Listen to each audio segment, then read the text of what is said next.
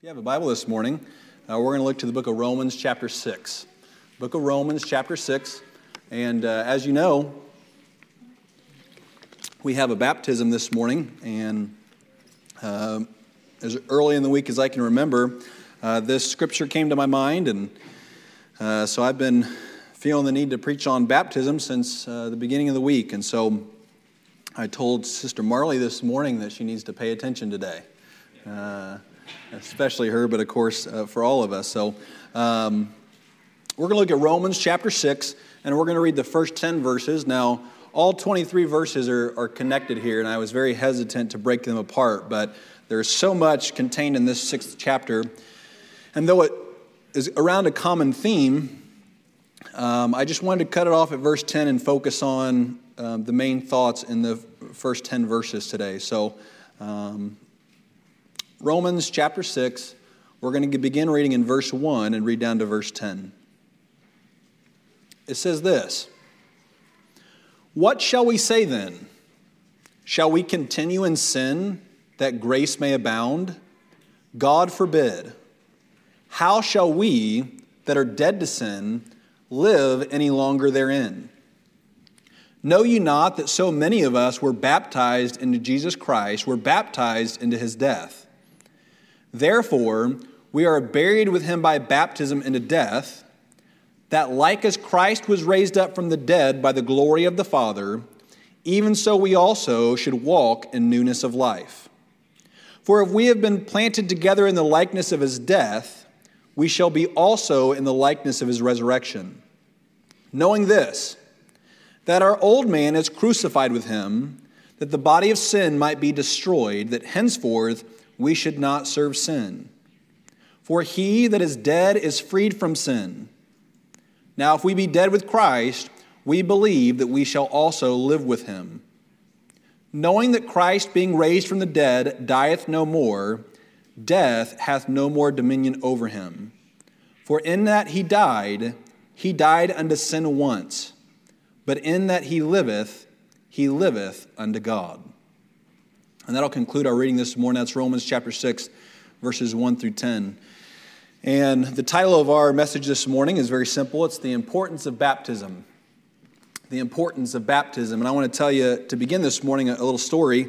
Um, when I was about 18, I had a friend from high school. She was a freshman in college, and I was a senior in high school. And uh, we still stayed kind of distantly connected. And uh, a sister church was in revival services, and I knew she lived in that area, and so I called her and I said, "Hey, you want to go to go to church tonight?" I think it was a Thursday or a Friday night, and she agreed to go, and uh, so we kind of made acquaintance again and took her to church, and um, she had proclaimed to be saved, but really wasn't living that way her freshman year of college, and um, as we drove back to uh, the place she was staying. I began to talk to her about the incompatibility of the way she was living, and she proclaimed to be saved, and then, you know, going to church and, and so forth. And um, here's what she said She said, You know, what I have thought here lately was I already know I'm going to heaven. So if I go have some fun, I'm still going to heaven. And I think you can get the gist of what she was saying. Basically, who cares about serving the Lord for this period of time in my life? I just want to have fun. And since I'm already saved, I can't go to hell. So it is kind of the old accusation that have been made against our forefathers that were Baptists that believed in eternal security of, well, then why live righteous? Why live a holy life if you know you're going to heaven? Now, not so shocking to me, a few years later, she confessed she had never been saved. And I thought, oh, that's not too surprising, right? Uh, because the Bible teaches us that when a person's been saved, there are fruits. And those fruits are contained to some degree here. But I also want to bring forward the importance, or if you have been baptized and you're not living in accordance to a servant's heart or with a servant's heart serving the Lord, I would like you to consider the message this morning and what Paul is teaching us. Now, Paul just finishes in Romans chapter 5 a beautiful truth that he has expounded to us that we actually preached on two weeks ago. It reaches its climax and its conclusion at Romans chapter 5, verse 20. But prior to that, I want us to know that Paul is talking about the grand, amazing love of Jesus Christ. And he tells us in the early part, going up to verse 8, he says, But God commendeth his love towards us in that while we were yet sinners, Christ died for us. So he tells us God's love came to you not because you were deserving of it, not because you were seeking Him, but when you were in the blackness of your sin, that's when Christ was sent into the world to die for our sins and take our penalty. That is the gravity of God's love for us. He continues and he begins to tell us about where sin comes from in Adam and yet where eternal life comes from in Jesus Christ. And then he reaches this climax in verse 20, and he says exactly what the song those children were just singing comes from, where sin abounded, grace did much more abound. And so not only does it tell us the magnitude of God's love, but then it tells us the depth of God's love and his forgiveness towards mankind, that there is absolutely nothing that a person could do that Christ could not redeem them from. And so he lays this beautiful template out for all believers to know how much God loves us and how much God has done for us. I would say for a Christian, it is necessary to re- be reminded periodically just how vast the love of God is towards us and how He has abundantly displayed it and how much He has blessed us over and over and over, and that those blessings are found in the person of Jesus Christ. It is hard to be a sad, depressed person when you consider the gravity of grace and love that God has for us. The Bible teaches us, exhorts us to think on those things often, that we're to think about the grace of God, that we're to think about the love of God, that we're to think about our future glories in heaven and what awaits us frequently, because it is what will cause us to be able to endure the hardness down here. But then when Paul gets into chapter 6, he pivots. He changes course. It's as if he is setting up and reminding us this is how much God loves us. And I want to tell you that in order to take that next building block and tell you something else. Before I get to that building block, Paul anticipates where our minds are going to go. He tells us, where our sin abounds, grace does much more abound. The grace of God is always greater than our sins, as the song says. Anticipating what the human mind will conceive, he asks this hypothetical question. He says, Well, what then? Since God's grace is abundant, why not just keep sinning? Because we could always use, but God's grace is more. And so he anticipates the naysayer going to that place. And I want you to know this morning that if your backup plan is always, you know, I'm going to live this way, I might not always do the right thing, but God's grace is more, God knows the intent of your heart in sinning. And there are distinctly in my mind two different groups of people. There are often a group of people who they sin regularly, just like we all do, but they live in this constant state of overwhelming guilt.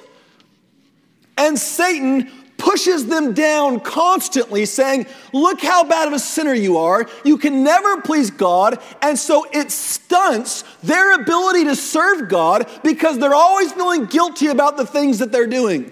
They're not doing those things out of malevolence, they're doing them out of their fallen nature. Or, in other words, you're a sinner, therefore, you're going to sin.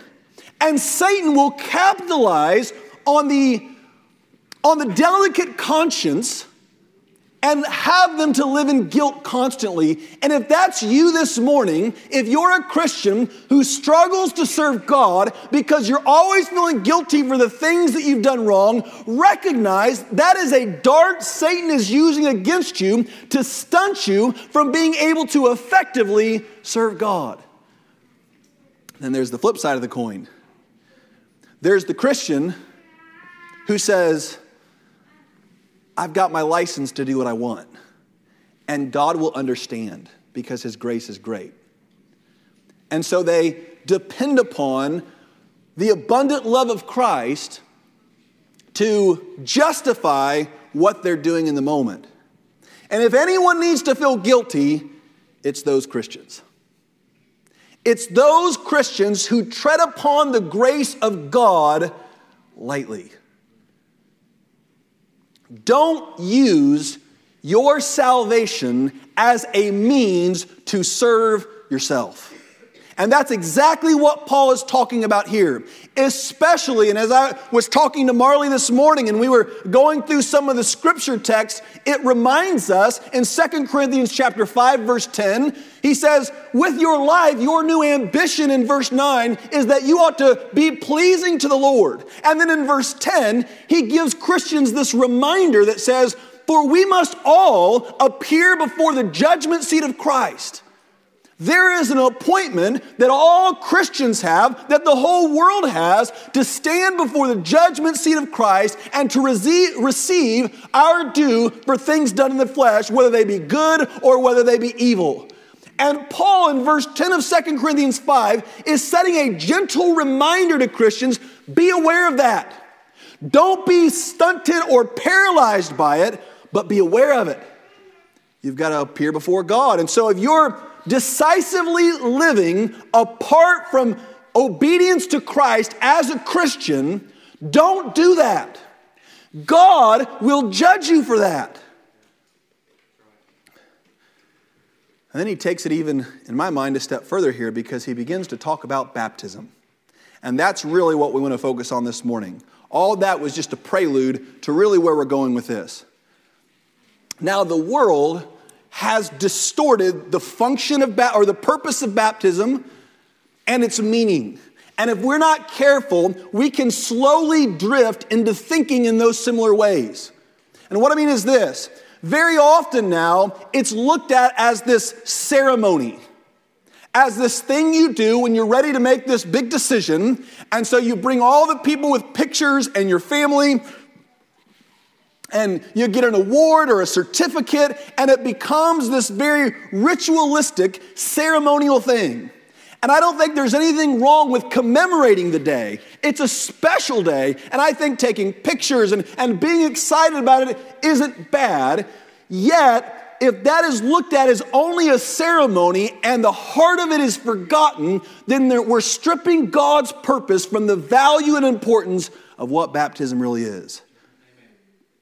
First thing I'll say is baptism is a symbol. There is a reason why we don't sprinkle people to be baptized. And I'm not going to get into that this morning and all the scriptural defense of why it's not sprinkling. But there is literally, when we go to the creek today and we baptize Marley, I want you to recognize that as I take her down and bury her in the water and raise her up again, it is all meant to be a visual representation of the death, burial, and resurrection of Jesus Christ. That's what we see in that symbol. And it's not only that it's a symbol that is afar off, rather, it is a symbol that is personally reflective of what inwardly happened to Sister Marley. She, when she was seeking after God and the guilt of sin was heavy upon her, and she was seeking after Him and she was calling out to Him, God was allowing her to feel the weight of sin and the sorrow and pains of hell upon her heart. She was carrying her load of sin, and she had to be crucified with Christ from that. And so she is dying to sin. And then she's buried. And then there is this marvelous, amazing, miraculous thing that takes place that is not natural. Rather, it is supernatural. And that is a resurrection to new life.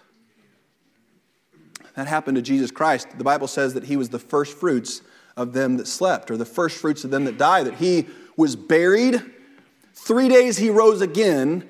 And the Bible teaches us in 1 Corinthians 15 that he is just a the first of many which is to come eventually in the natural resurrection.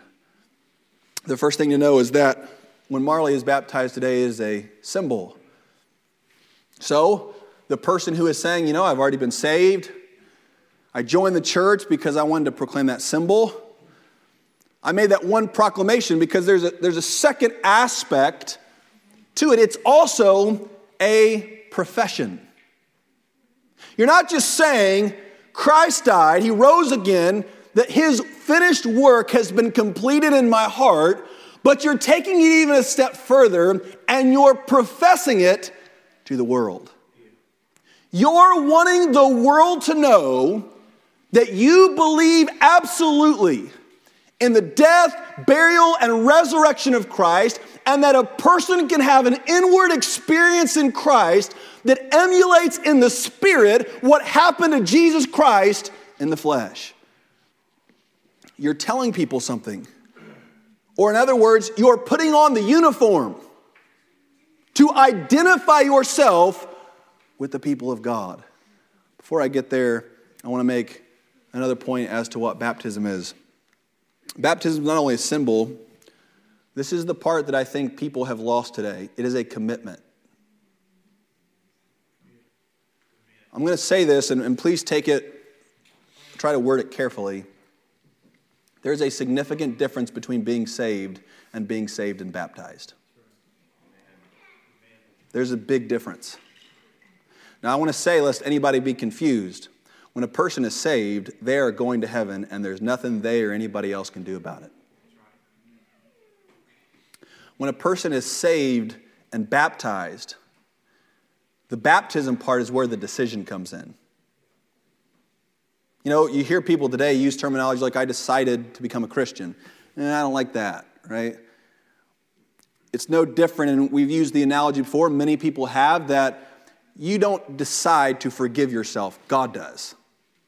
Right? So He's the one that makes the decision to make you a Christian, to change your heart, and then He notifies you when that happens. Yet, what is put into our hands is the decision once we have been saved as to what we're going to do with the remainder of our life. And Paul in Romans 5 has told us look at the vast depth of the love of God. Now I'm going to pivot and we're going to put the ball into your court. Keep in mind what Christ has done for you. But now, what are you going to do for Christ. Look at, we're going to look here for just a minute in the scriptures that we read today. Look at verse 4. It says this Therefore, we are buried with him by baptism into death. Excuse me, let me back up a verse. Know ye not that so many of us, as were baptized, now the King James says, into Jesus Christ. I shouldn't surprise us because Anglicans who believe that baptism is essential for salvation translated this. That's an incorrect translation. It should be baptized unto Jesus Christ. Or, in other words, when we're lost and we're living in sin according to the lusts of our flesh and the pride of life, we are categorized and we are living in and among the world, seeking the ambitions that the world has for us and that we have for ourselves. But when we get baptized, we are doing something. We are saying, I am committing to living a life apart from the world. Or, in other words, when you decide to become a member of the Lord's church and get baptized, you are committing to God that I am not going to live with the same ambitions the world has, I'm not going to live under the same influences that the world has, and I'm not going to allow myself to fall to the same desires that the world has for me. I have decided to live differently than the world does.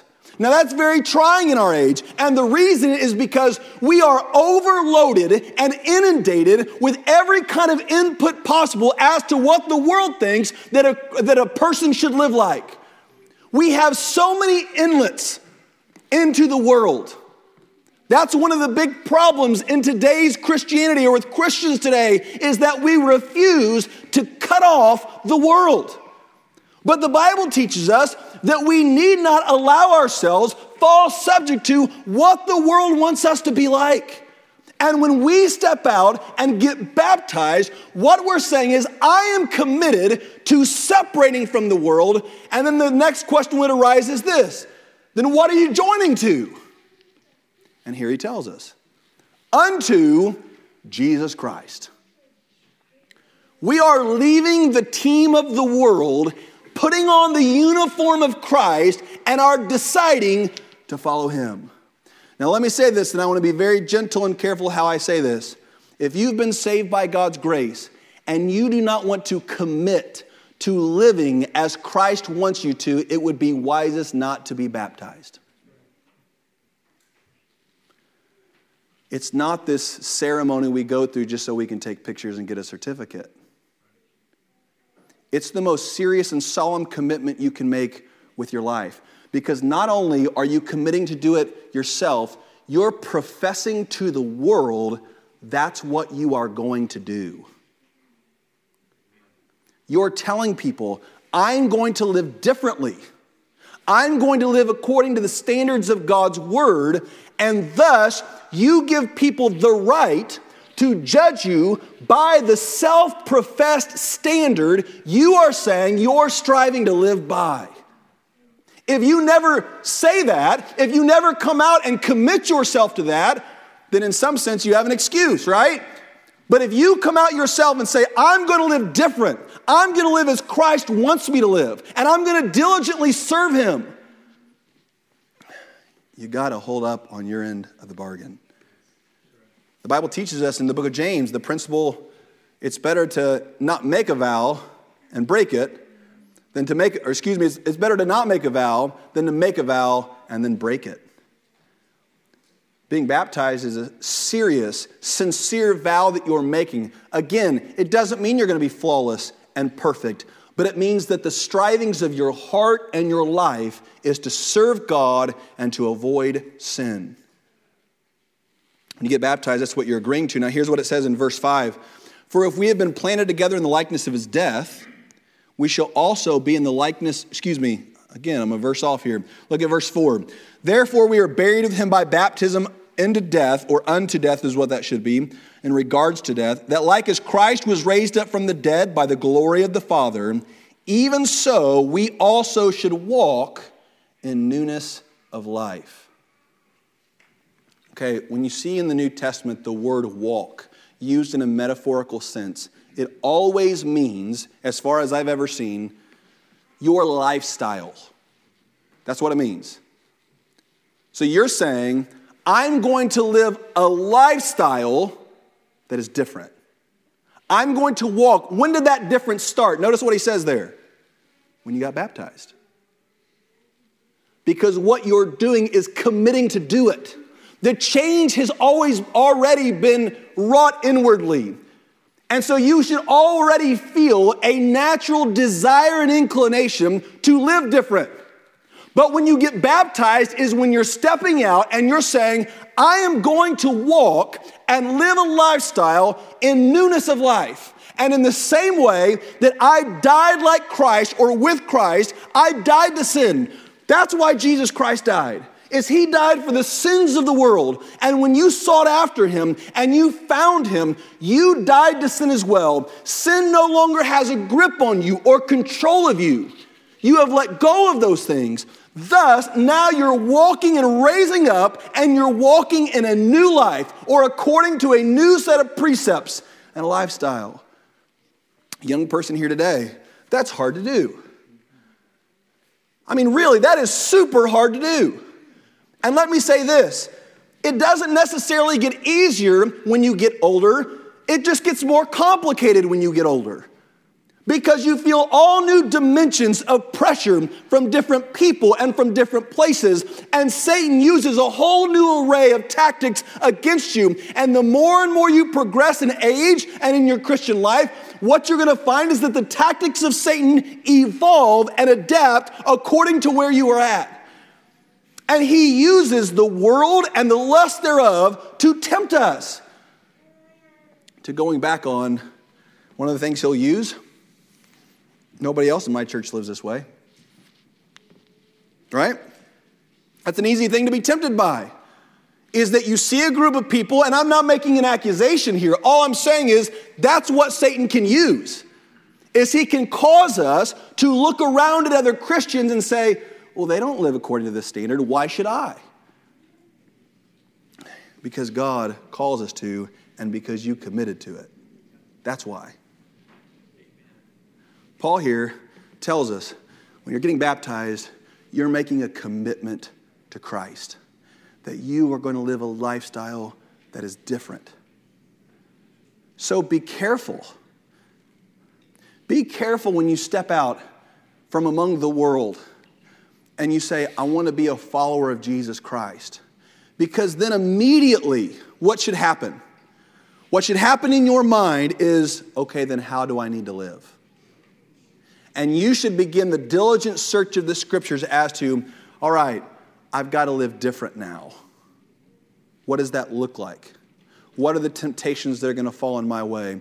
How am I going to be a new target of Satan? Because here's the thing if he can get you, someone as a Christian who has professed outwardly that Christ is your Savior and you're going to follow him, if he can tempt you and cause you to fall off the proper path, he can better disgrace Jesus Christ than if a person had never made that profession in the first place.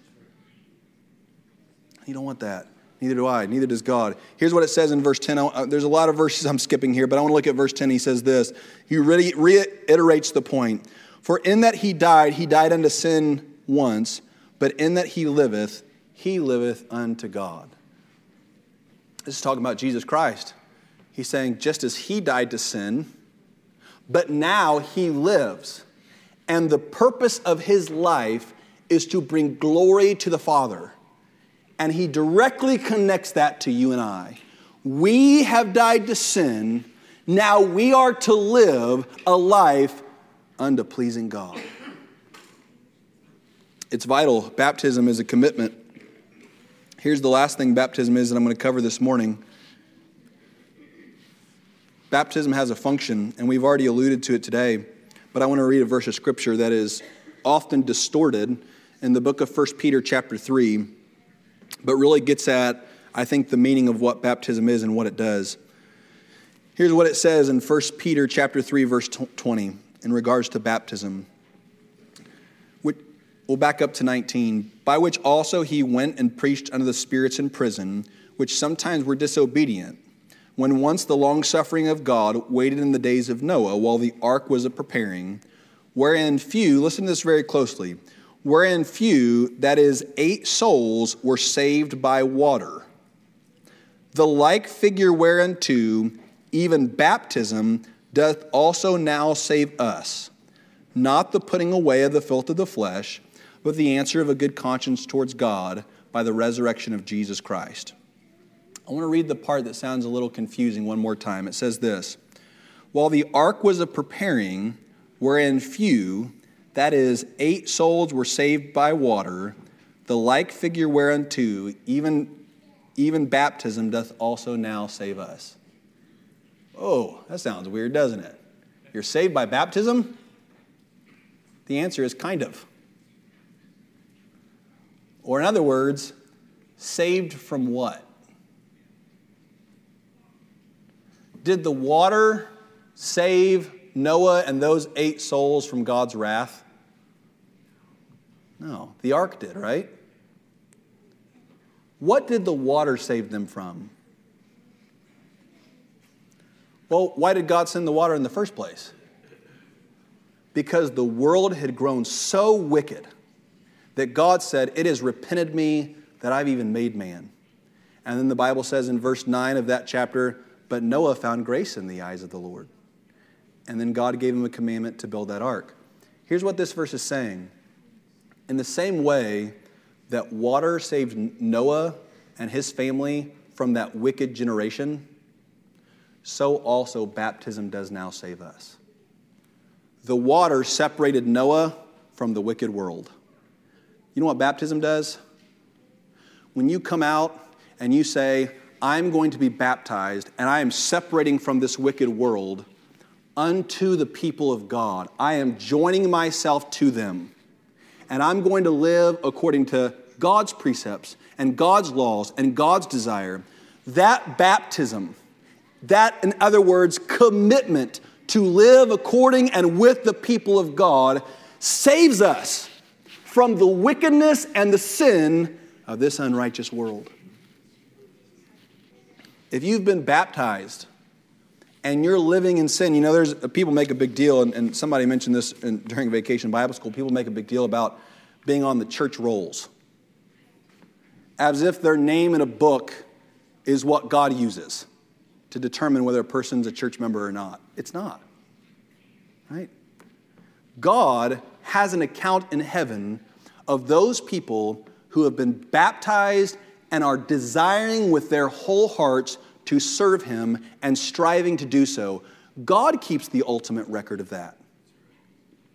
And God will hold accountable those people who have made a profession, who have been baptized, who have said, I'm going to live apart from the sinful world, but then go right back to the world and live in it. And you can't tell a distinction between the world and that Christian. Let me tell you this morning, and I hate to inform you, you're not part of the Lord's church according to God's standards. He sets those standards, He keeps the rolls of that. Now, a person who commits themselves to serving the Lord and then strives to do so those are whom God deems faithful to be a part of His chosen people. Baptism functions as a separation, it separates us. Now, what you see today in our politically correct, sometimes very stiff, all well put together Christianity is that people will section them off from their church when they're going through something difficult, when they're experiencing heartbreak, when they're tempted or addicted to sin. And they'll often go back to the world to learn how to cure themselves of it. Friend, you were separated with the people of God for the good and for the bad. And if you're struggling with sin, you ought to be glad that you're with the people of God who have been freed from the bondage of sin, who have the resurrection power of Jesus Christ to be able to help you and guide you and strengthen you to conquer those things. Don't run back to the world if you're experiencing sorrow or disappointment or pain or all of those things to be cured of the only thing the world can bring. You're separated unto the people of God. Baptism today is a symbol. Baptism is a commitment. Baptism is a profession. And the last thing baptism is, is it's a definitive separation from living like the sinful world. You should notice in the life of a Christian when they get baptized the way they live their life from that point forward. And if there's not, to that Christian that is still seeking the world and all the lusts thereof, repent and come back. Repent and come back. I'm always curious when somebody joins the church what part they're going to play now in the church. You know? Like Marley is different than anybody, everybody else in the church. And God has put her, her together, as Corinthians tell, tells us, as a member in particular, an individual different from everybody else. And to impress upon her, now that she's living among the people of God, what is her role among the people of God? Well, her first role is to learn and to grow. I've already told her Find, yes, your parents, but there might be a woman in this church that you say, you know what? God's just drawing me to her. to learn and to grow and to mature and to cultivate God's gift within me. I don't even know what they are right now, but they're there, and God desires those to blossom so that she can be an actively engaged, contributing member to this body in our attempt to glorify our Father in heaven. And we need her to be an active participant from the moment she rises up in the water until the moment that she lays down in that casket, that she would be an actively engaged member to reach this world and to glorify God. And if you're a member of this church, one of the burdens from the very first sermon I preached here, your first Sunday in pastor, I told you four things I had a burden for. And one of those things was that God's people in God's church, in Old Union Church, would find specifically why am I here and what function do I play in this church? What is God calling me to serve Him within this body? And God has a role for you, but too often God's people have not searched for those things and found those things. They've relegated just song leading and Sunday school teaching that those are the only things that people can do when most certainly they are not. God has a robust purpose for Old Union Church that requires all of the gifts and all of the people that He has here being laid out on a table before God that we can offer them to Him together and say, God, we are all surrendering our lives to you. You know who we are. You knit us together in our mother's womb and you placed us together that we could be the body of Jesus Christ living on earth, that we might go out of these doors and reach people, that we would be codependent upon one another to accomplish that purpose. And so, what we need today today is all of God's people who have been baptized into this local body to, to recommit themselves or to dedicate themselves to God, whatever I can do to serve my fellow brothers and sisters in this body or to help others become part of this body or to help other churches, independent bodies that might need strengthened and encouraged. God, I committed that day when I was baptized that I was going to serve you. And here I am now. It is all before you. I surrendered the day I got saved, and that's why you saved me. And now I surrender my life that I might be a useful a person in your service, that it is just my reasonable service. The bare minimum we could do for God is to give our lives as service to Him. And what you'll see when a group of people have covenanted together to do that and they truly engage and lay themselves out, that church will have an impact on the world because God will be in that church. And isn't that what we want? I think a lot of times people don't see the big deal in joining the church, frankly, because the church isn't doing a lot.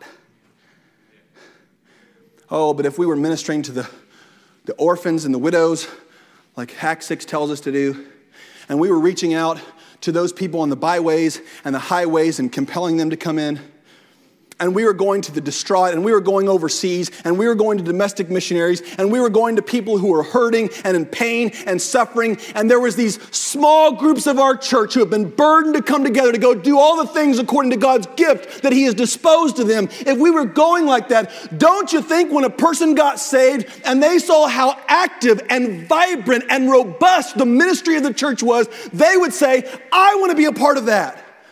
I want to learn what this person is doing so that I can help them to do that because I have been eager since I was a child to be a part of that. I think so. And so, what does it require? Now, surprisingly, I didn't intend to say all that. What does it require of us? For some of us that have lost what the commitment is, recommit yourself to it. Recommit yourself to this church. Wednesday night, 6:30 you can start. Recommit yourself to this church. You want to be a part of it. You want to help Sister Marley, who is what I believe to be the first of many in the near future young Christians that will be joining our church. You say, you know, I'm going to wait until my child, and then I'm going to try to help my. Don't do that. Don't do that. Commit now and show by example. You know, sometimes what I do to my kids, and I'm done. Great preacher lie, as Brother Jonathan Elliott said last night. sometimes you can't, you can't teach abstract concept to kids, you know? Like if I try to teach them about dedicating themselves to the Lord's work, that's an abstract concept that's hard to grasp as a child. So instead, at this age, I tell them of people. And I can use those people's lives to indicate a broader principle that they'll understand later in life. So I know I've brought him up before. I will often use my son's Dr. Collins from Fairview Memorial. A man who has laid down his life in service of the gospel. Brother Brad, he's not a preacher. No, he's not a preacher. And to me, that's the best part of the example. God gifted him, God called him, and he's following it. Maybe that's what God will call one of our young kids to do. I've often wondered, he just turned 70, who's going to take his place? Who's going to be the one that contacts all the missionaries abroad and helps them with medical care when they're dying? You know, he was helping Brother Tajima in Japan. He's helping Brother Monty Shoulders in Belize. He's helping Brother Tamalande in Kenya. He's helping Brother Samuel and Brother Paul in Ghana. He's helping Brother Rick Jones in Jamaica. He's helped preachers up in Alaska. He's helped preachers out in Oregon. His, his footprint is all over. I'm not saying that's everybody's calling, but don't you think if there were a number of examples that we could point to like that, that there would be young people in our church that would say, you know what, there's a path already trod for me. There's a path here. Why have I heard since I've been here so many stories about Margaret Board? Anytime I see her name, everybody just wants to point to it and tell me about her. Every time I'm in the cemetery with somebody, somebody wants to point her out to me. Why? She had a calling and a, a position in this church. She was a spiritual woman that had an impact on a lot of people. God has a calling for us. That begins at a commitment that we make when we've been baptized into his local body. I pray today that God would inspire you to seek out why am I here? Why am I a part of this church? I think of our deacons. I caught the guy, a couple of our deacons here today. You know, your job as a deacon is not just to be here. Like, really, and I don't mean that sarcastically whatsoever. But like, you can't just say, well, my role is a deacon. Well, as, as you all know, deacons have personalities, different personalities, different talents and gifts. And I would say, as your pastor, I look to you all as ones that the church has set aside, leaders in the church, defined what is my gift and calling to serve this church? Falls upon you. And you can't avoid that because you agreed to it. You agreed to become a deacon of this church. And to be one that not only, see, because ultimately our job as leaders of the church is not to just find our gift and calling and stay right there. Do you know what it's to do? Help cultivate the gifts in others that they might also find theirs. That's the ultimate purpose of why we've been set aside and given this responsibility and privilege so I start with you and I ask you that. I plead with you in that, in that regard. How does God want you to serve this church in a specific capacity to either edify the body or help people outside of the body, reach people? And once you have found that, then let's begin to help our members, especially our young ones. Nothing more tragic, nothing more tragic in the world than when a, a saved person join, a young person joins the church, looks around and says, Well, what do I do now? So they don't do anything. And they hit 18 or 20 and they leave and they never come back. Does that sound familiar? Too familiar, doesn't it? It doesn't have to stay that way. It can change with our very first baptism today.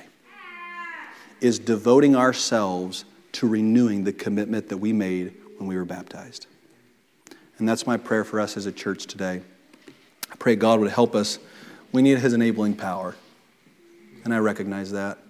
We can't strive in our own strength to do it, and I hope I've not indicated that at all this morning. We need God's grace and help. But He desires our response, and I hope we'll give that to Him.